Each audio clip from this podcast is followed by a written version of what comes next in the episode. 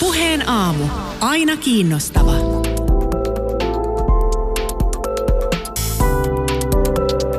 Koronapuhelu kaukomaille. Yle Puhe. Ja tällä hetkellä meillä pitäisi olla yhteys Hongkongiin suomalaiselle huippukokille Jaakko Sorsalle. Millainen aamu teillä on ollut sun perheen kanssa? Meillä on vähän sellaiset aamurutiinit, että sellainen 7.30 heräillään tuossa Kai pojan kanssa. Kai on kohta kolmevuotias. Ja mä lähden siitä melkein usein saman tien itse. Mä otan mun vähän murtsikka sauvat ja lähden tuonne läheiselle kukkolalle kävelemään. Että sulla on niin kuin aamukahvin sijaan tempasen sellaisen nopean lenkin, nopeita nousee ja laskuja.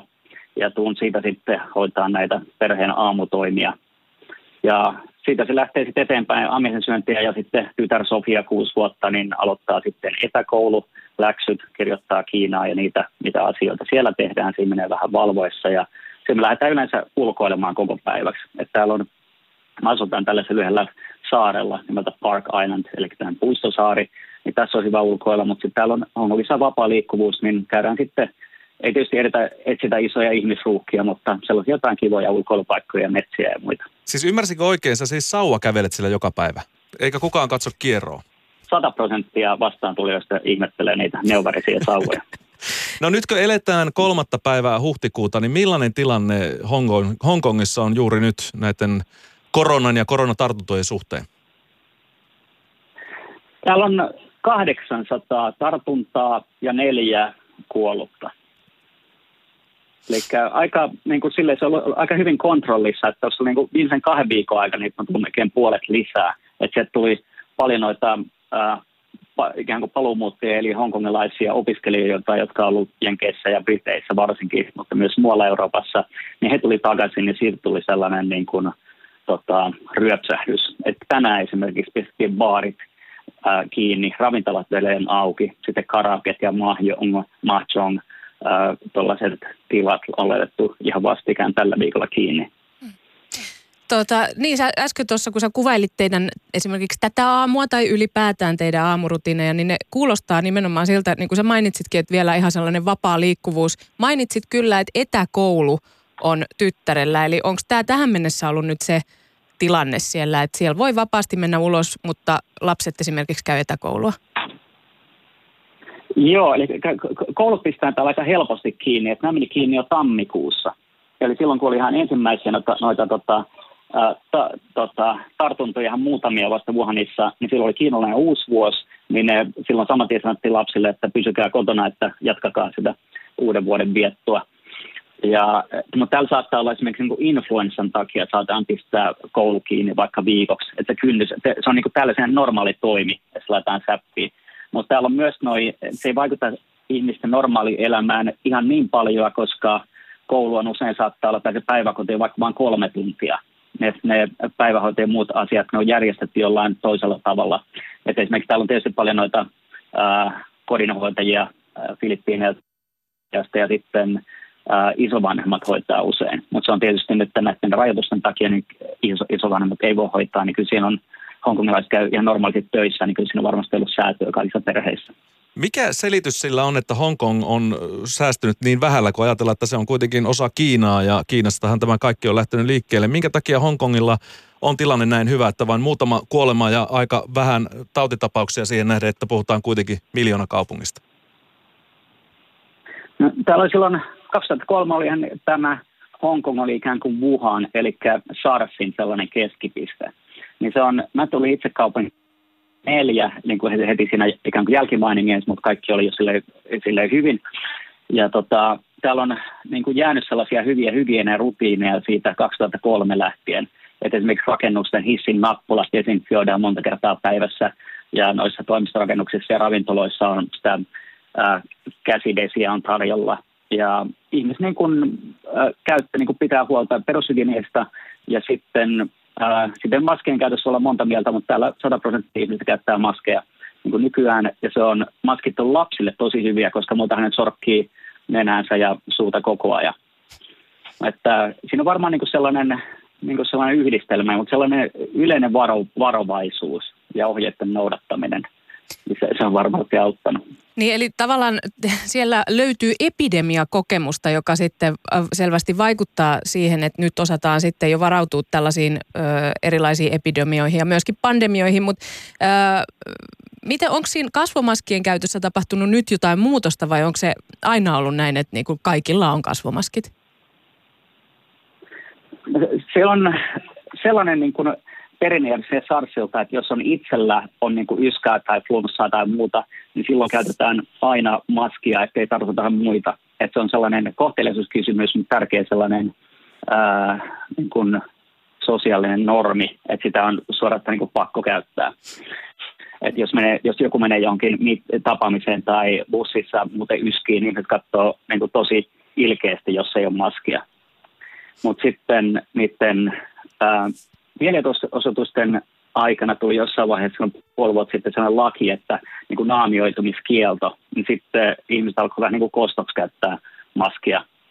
Että, että, että, että sitä voi kieltää, että jos mulla on flunssa, niin sitten niitä alkoi niin kuin olla, ennen koronaa oli ehkä puolilla maskit koko ajan, ja, mutta sitten tämän flunssan jälkeen, niin kyllä voi sanoa, että, että eilen esimerkiksi pyörin kaupungilla, niin en yhtään henkilöä koko matkalla, kyllä ei ole maskia.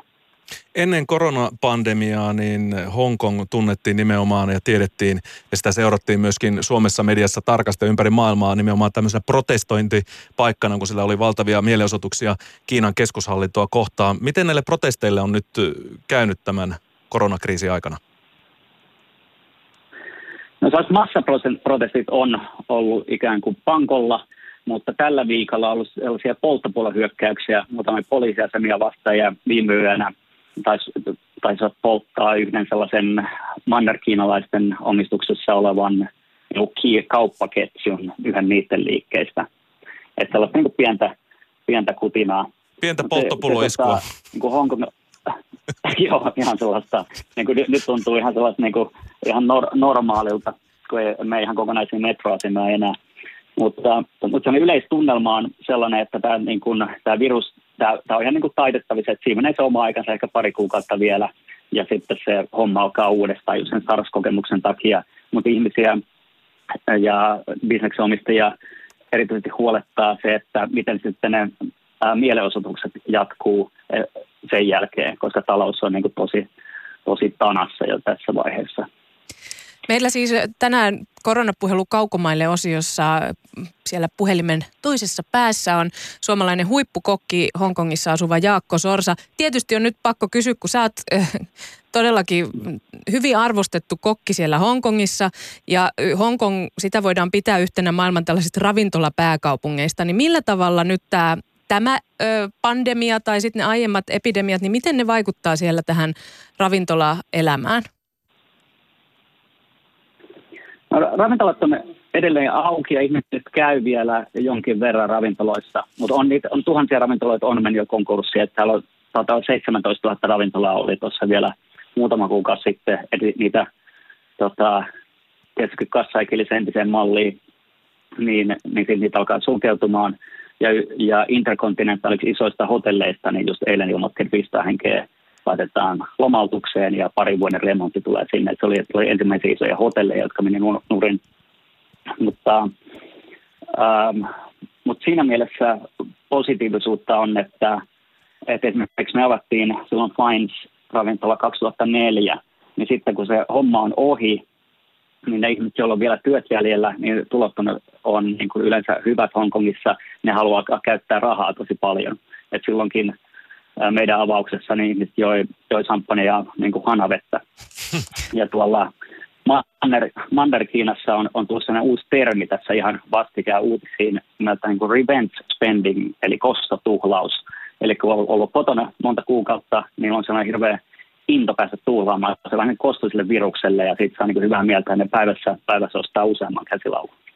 Hei, vielä tähän loppuun haluan tietää, että, että kun nyt tässä kaikilla alkaa olla re- reseptipankki aika tyhjä, kun on karanteenia täällä Suomessakin vietetty, niin olisiko sulla ää, nopeasti kertoa meille joku hyvä vinkki siitä, että mitä kotikeittiössä voisi nyt viikonloppuna valmistaa?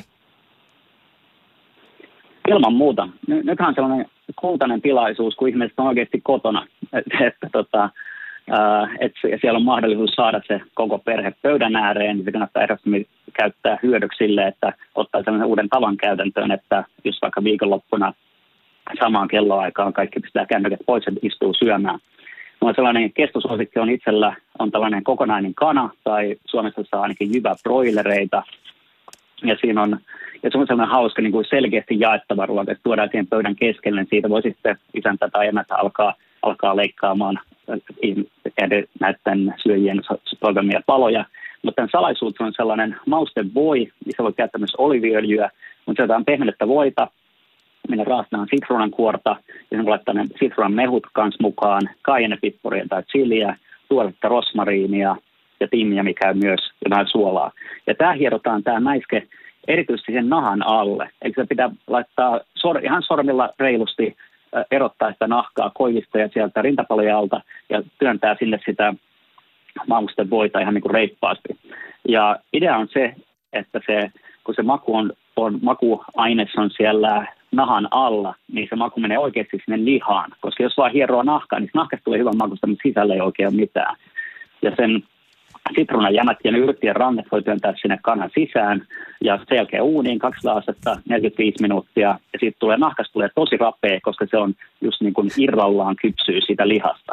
Siinä on niin liha hyvää, nahka on hyvää ja samalle pellille voi pistää kaikkia suosikkivihanneksia, kasviksia ja Kuulostaa, syömään, kun se tulee sieltä tulossa. Kuulostaa erinomaiselta. Nyt meidän pitää lopettaa. Kiitos ihan mielettömästi Jaakko Sorsa, että annoit tämän vinkin ja saatiin soittaa sulle Kiitos. Hongkongiin. Hyvää jatkoa sinne.